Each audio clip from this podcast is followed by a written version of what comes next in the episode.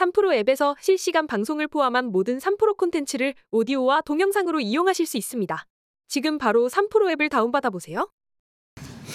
자, 이어서 유선아님 만나보도록 하겠습니다. 안녕하세요. 네, 안녕하십니까. 네, 네, 안녕하세요. 안녕하세요. 자, 이번 주 일정부터 한번 챙겨볼까요?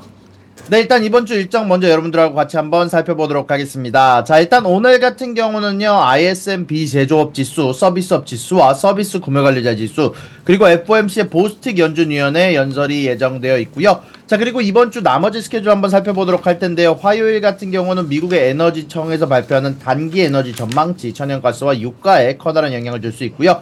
그리고 3년물에 대한 국채 입찰이 있을 예정이고 메스터 연준위원회 어, 여- 연설이 예정되어 있습니다. 그리고 수요일 날 같은 경우는 원유 재고와 10년물 국채 입찰에 대한 예측이 발표가 되게 되고요. 그리고 그 다음에 나온 이후에는 목요일 날 같은 경우는 실업수당 청구 건수와 그리고 여러 가지로 어, 음식물의 혹은 곡식들의 가격을 발표하는 WASD 보고서 그리고 30년물 국채 입찰이 있을 예정이고요. 그리고 금요일 날 같은 경우는 항상 똑같이 베이커 휴즈 굴착 장비 수와 어, CFTC 원유 투기적 순포주 시간에 대한 예측이 발표가 될 예정입니다. 상당히 이번 주는 뭐 변동성이 높을 만한 스케줄들은 예정되어 있지 않고요.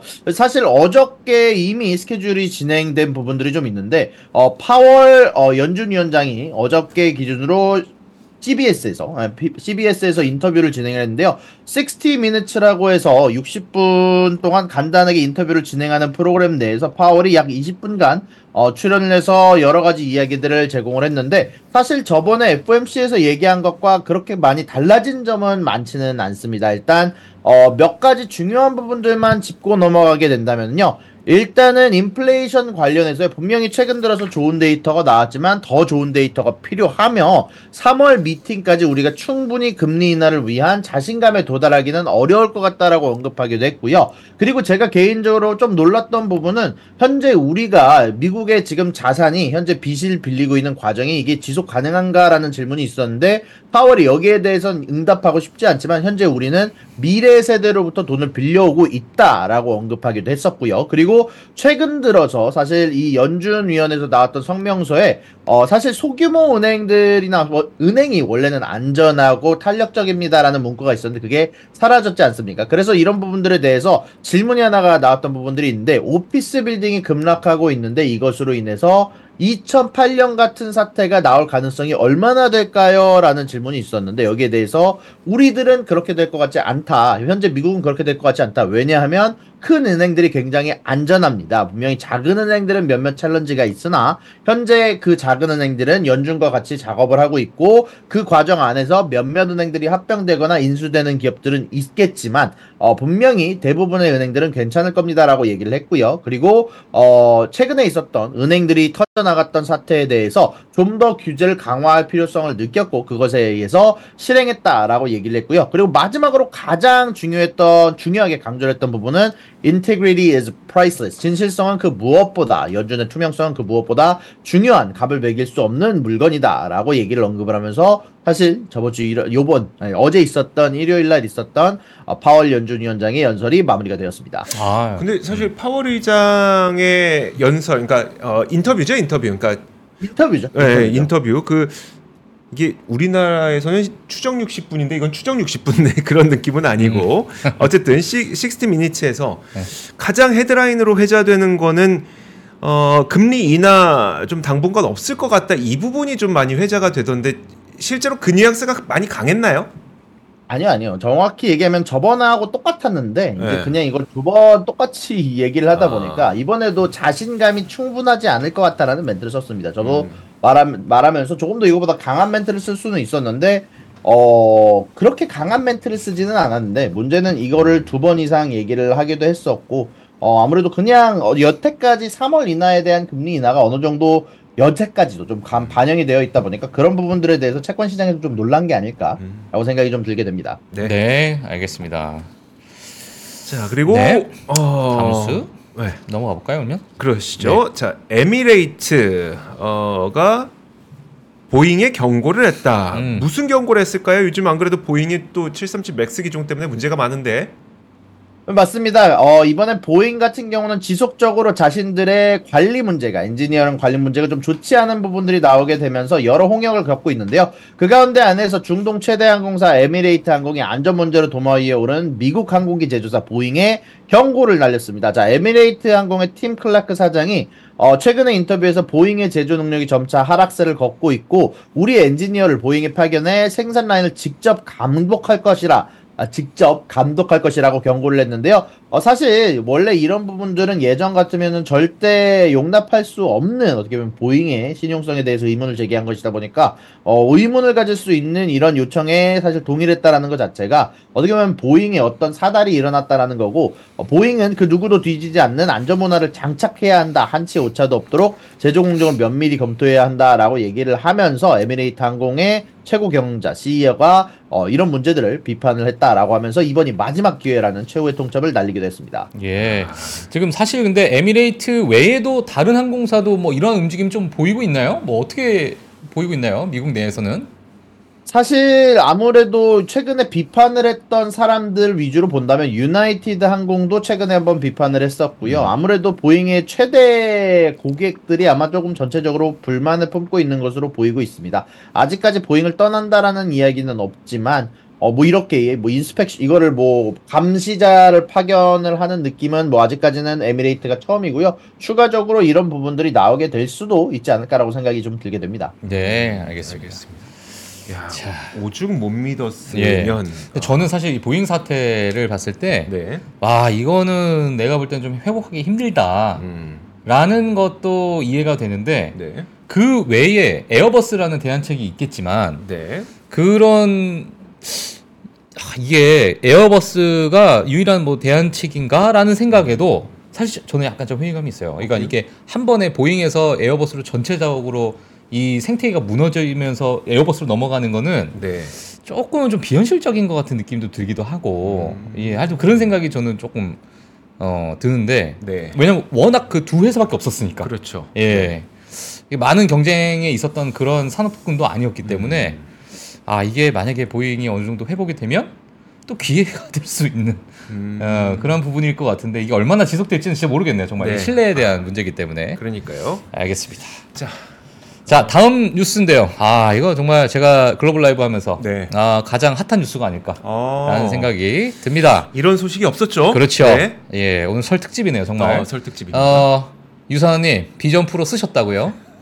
네, 비전 프로 직접 구매해서 현재 사용 중에 있는데요. 와. 실질적으로 제가 이렇게 어, 비전 프로를 구매를 해가지고 사실 이번 주 주말에 한번 여러 가지로 사용을 해봤습니다. 어. 어, 생각보다 비전 프로 첫날부터 뭐 매진되거나 그런 사태는 없었고요. 실질적으로 제가 비전 프로를 어, 구매를 하려고 여러 애플 매장에 전화를 해봤는데 그 어떤 애플 매장도 어, 물량이 동났다라는 곳은 없더라고요. 뭐 어. 일단 물건 자체가 굉장히 비싸다 보니까 만- 당연히 뭐 그럴 수밖에 없는 부분이겠지만 예. 어, 일단 여러 가지로 어, 비전 프로를 구매를 해봤는데 일단 미리미리 데모는 30분 이상 준비를 하시고 가셔야 될 것 같고요. 그리고 재미난 건 이 비전 프로를 살 때 원래 여전까지 여태까지는 VR 기기를 사용할 때 안경을 쓰고 VR 기기를 사용하는 경우가 많았거든요. 이제 네. 보통 저도 원래 여태까지는 VR 기기를 사용하면서 안경을 쓰고 그 위에 VR 기기를 덮쳤던데 이제 그게 불가능해집니다. 이 애플 비전 프로에서는 아. 안경을 쓰는 사람들은 비전 프로를 사용할 때 어, 이걸 빼고 렌즈를 쓰고 하거나 아니면은 특수한 렌즈를 이 고글 내에 장착을 해서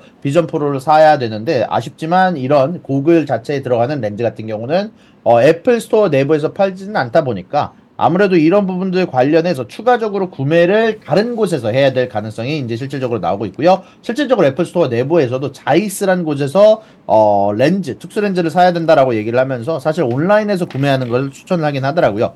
그리고 비전 프로 같은 경우는 전체적인 가격이 256기가, 512기가, 1TB에 따라서 가격이 좀 다른데요. 일단 제일 싼 가격이 3,499불 사실상 500만 원에 가까운 가격이 나오게 되면서 음. 사실 절대로 쌀 수는 없다 싼 가격은 아니지만 사실 제가 직접 사용을 해봤는데 어 확실히 혁신적인 기술들이 굉장히 많이 들어가 있습니다. 이제 여태까지 제가 VR 기기를 쓰면서 어 앞에 있는 그래픽들이 이제 픽셀이 보인다고 해야 되나요? 이제 그런 네. 느낌들이 있었는데 이번에 나왔던 비전 프로는 그런 느낌이 전혀 없습니다. 실질적으로 나비가 앞에서 날아다니는데 이게 진짜 나비 같이 날아다니는 모습들이 나오더라고요. 나비뿐만이 아니라 공룡이 앞에서 나오는다거나 아니면은 제가 여기서 영상을 찍었을 때 비전 프로로 영상 찍는 게 가능한데 그러고 나서 제가 그 영상을 비전 프로 내에서 틀어보면 실제로 그 상황에 있는 것 같은 착각이 나올 정도로 사실 굉장히 그래픽적으로 기술적으로 굉장히 많이 발달된 물건이다라고 할 수 있을 것 같은데 오. 그렇다고 해서 500만 원짜리냐라고 물어보면은 그거는 조금 아직 이르지 않냐 특히 아까 말씀드렸던 것처럼 컨텐츠가 많지는 않습니다 사실 몇 번 언급드렸지만 뭐 넷플릭스라든지 유튜브라든지 몇몇 어, 회사들이 사실 요거에 대해서 지원을 사실 조금 부족하게 해줄 것 같은 예상이 좀 뜨게 되면서 전체적인 컨텐츠가 부족한 문제는 앞으로 지속적으로 애플 쪽에서 고민해 나가야 될 문제 같기도 하고요. 다만 여태까지 나왔던 그 어떤 현존하는 VR, AR 기기 중에 확실히 완성품에 가까운 물건이다라고 얘기할 수 있지만 다만 완성품이냐라고 물어봤을 때는 아직까지는 발전해 나갈 부분들이 충분히 존재하는 제품이라고 말씀드릴 수 있을 것 같습니다. 음. 근데 그 비전 프로를 소개를 하면서 애플을 비롯한 많은 그 관계자들은 그 우리가 지금까지 생각하는 VR, AR 기기들은 이걸 끼고 뭐 영화 보고 게임하고 이런 것만 생각하지만 음. 그들은 포인트를 그걸로 안 잡고 자꾸 우리는 확장 컴퓨팅이다. 음. 확장 컴퓨팅이다. 계속 이렇게 얘기를 하고 있거든요. 이거 뭐가 다른가요? 실제로 사용해 보시니까. 어, 이게 spatial computing이라고 얘기를 해서 왜 그렇게 얘기하는지는 알 것 같습니다. 이제 실질적으로 저가 만약에 오피스에서 이거를 도입을 하게 된다면 예를 들어서 이제 저희가 집 안에서 이제 많이들 이제 여러 가지 일들을 처리할 거지 않습니까? 네. 사실상 여기 안에 M2 칩이 들어가 있어 가지고요. 어, 요 안에서 모니터를 키고 실질적으로 키보드 자체도 어, 버추얼로 가상 키보드가 뜨는데 굉장히 반응성이 좋습니다. 제가 뭐 타이핑할 때 어, 그 키보드를 진짜로 뭐, 치, 뭐, 느낌은 나진 않지만, 정말로 제가 생각보다 어, 정확도가 높기 때문에 실질적으로 이 spatial computing, 내가 주변에 있는 상황에서 내 실질적으로 그 안에서 컴퓨터를 하는 것 같은 착각을 줄 수도 있고요. 뭐 아. 예를 들어 실질적으로 내 주변의 환경을 뭐 사막으로 바꾼다든지, 뭐 우주로 바꾼다든지 이런 것도 가능을 하고요. 그런 상황 안에서 뭐 컴퓨터를 띄우는 것도 가능하고, 내가 home office를 진행을 할 때 굳이 내가 오피스를 가지 않더라도 충분한 어, 사람들과 직접 마주하는 것처럼 느낌을 갖고, 어, 페르소나라는 프로그램이 있는데, 여러분들의 가상 메타버스 아바타를 창조해서, 그거, 그 사람들이 같은 공간에 있는 것처럼, 어, 사실 진행을 하는 것도 가능하다 보니까, 음. 이런 쪽 관련해서 spatial computing이라고 얘기를 하는 것으로 알려져 있습니다. 음. 확실히 어 지금 좀 신기하긴 하네요. 그러면은 음. 분명히 나는 허공하, 허공에 대고 이러고 있는데 안녕하세요. 저는 유사남입니다. 음. 오늘 회의 안건은 이겁니다를 치는데 허공에서 다 쳐진다는 거죠? 맞습니다. 어. 아니 아까 아까 영상 가지고 오셨잖아요. 뭐야? 테슬라 안에서 이 친구 이거 쓰고 환장의 콜라보. 아 그렇군요. 어 이제 테슬라에서 자율주행으로 가면서 업무하고. 네. 아, 그렇군요. 유사님 여기 사진이 이 유사님 사진이 있는데 이, 이 오, 오른쪽에 계신 분은 누구세요?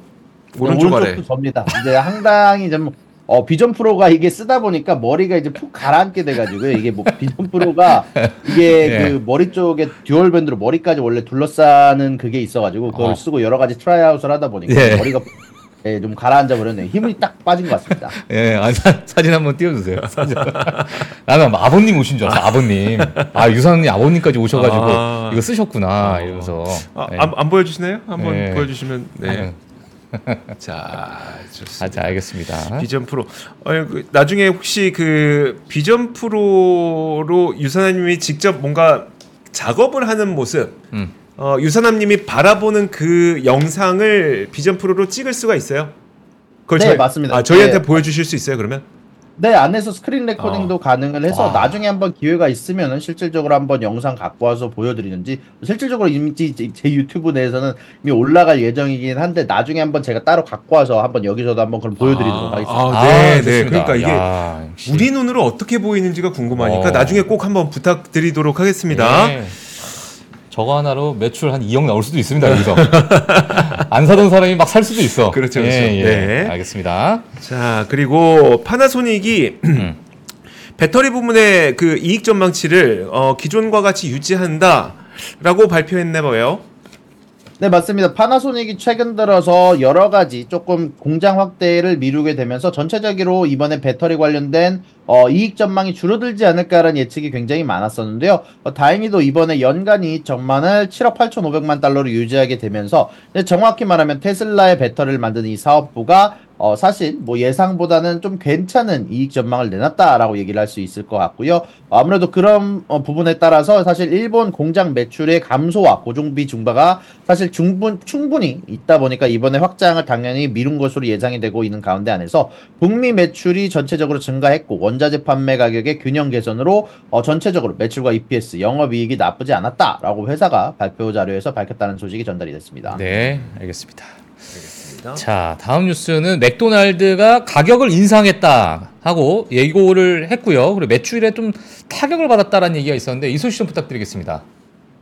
네, 사실 오늘 기준으로 맥도날드가 earning 발표를 했는데요. 일단 이 earning 발표 내에서 이- EPS는 beat를 냈지만 매출은 miss를 하는 결과가 좀 있었습니다. 자, 일단 이런 부분들에서 가장 커다랗게 영향을 주게 된 것은 중동 위기라고 얘기를 할 수 있는데요. 자, 일단은 원래는 글로벌 동일 매장 매출이 3.4% 증가할 것이라고 예상이 됐었, 어, 예, 증가했는데 사실 어, 동일 매장 증가폭을 사실 분석가들은 4.7% 증가할 것으로 예상이 됐었거든요. 사실 이런 부분들이 최근 중동 지역에서 분쟁이 크게 늘어나게 되면서 매출이 크게 줄었고 그에 따라서 부진하게 되면서 이에 미치지 못한 것으로 나타났다라고 소식이 전달이 됐습니다. 그리고 중동을 제외한 중국 등 대부분의 다른 시장에서는 긍정적인 매출 증가가 있었다라고 맥도날드가 밝히기도 했었는데요. 문제는 이것뿐만이 아니라 최근에 미국의 캘리포니아에서 체인 어, 체인 업체 체인 업계에 대해서 최저 시급을 25% 인상하라라는 결과가 나오게 되면서 전체적으로 맥도날드가 자신들의 매주인들에게 대한 가격을 올려야 될 것을 이번 earning call에서 언급을 하기도 했다는 소식이 전달이 되기도 했습니다. 네, 알겠습니다. 자, 맥도날드가 어, 매출이 중동 지역 때문에 조금 꺾였다 이렇게 좀볼 수 있을 것 같네요. 자, 다음 소식 보도록 하겠습니다. 자, 미국 상원 우크라이나 지원안 통과가 됐다라는 이야기가 있는데, 자, 그 외에 뭐 다른 뭐 잡음이 또 있다고요?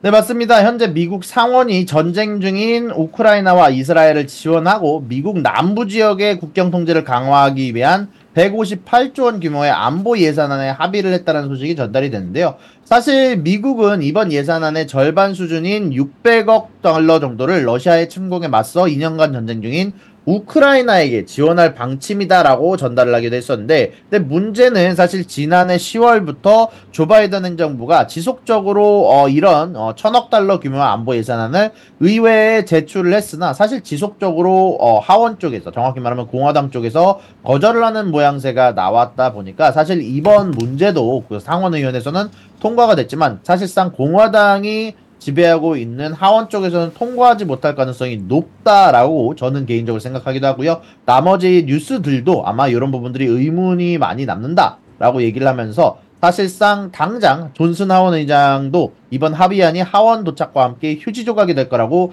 으름장을 놓기도 했다라는 소식이 전달이 되기도 했습니다. 네. 그렇군요. 그렇군요. 아유 참 그 우리가 그 이스라엘 팔레스타인 전쟁, 그러니까 이스라엘 하마스 음. 전쟁이 딱 발생할 때 가장 크게 걱정했던 게 우크라이나가 관심에서 밀리지 않겠느냐라고 했는데 실제로 이제 관심뿐만 아니라 지원조차도 좀 과거만큼 지원을 받지 못하고 있는 상태 여서 네. 오히려 좀 러시아가 약간 승기를 음. 좀 잡아가는 그런 모양새가 아닌가 음. 어, 이런 분위기가 좀 포착이 됩니다. 네.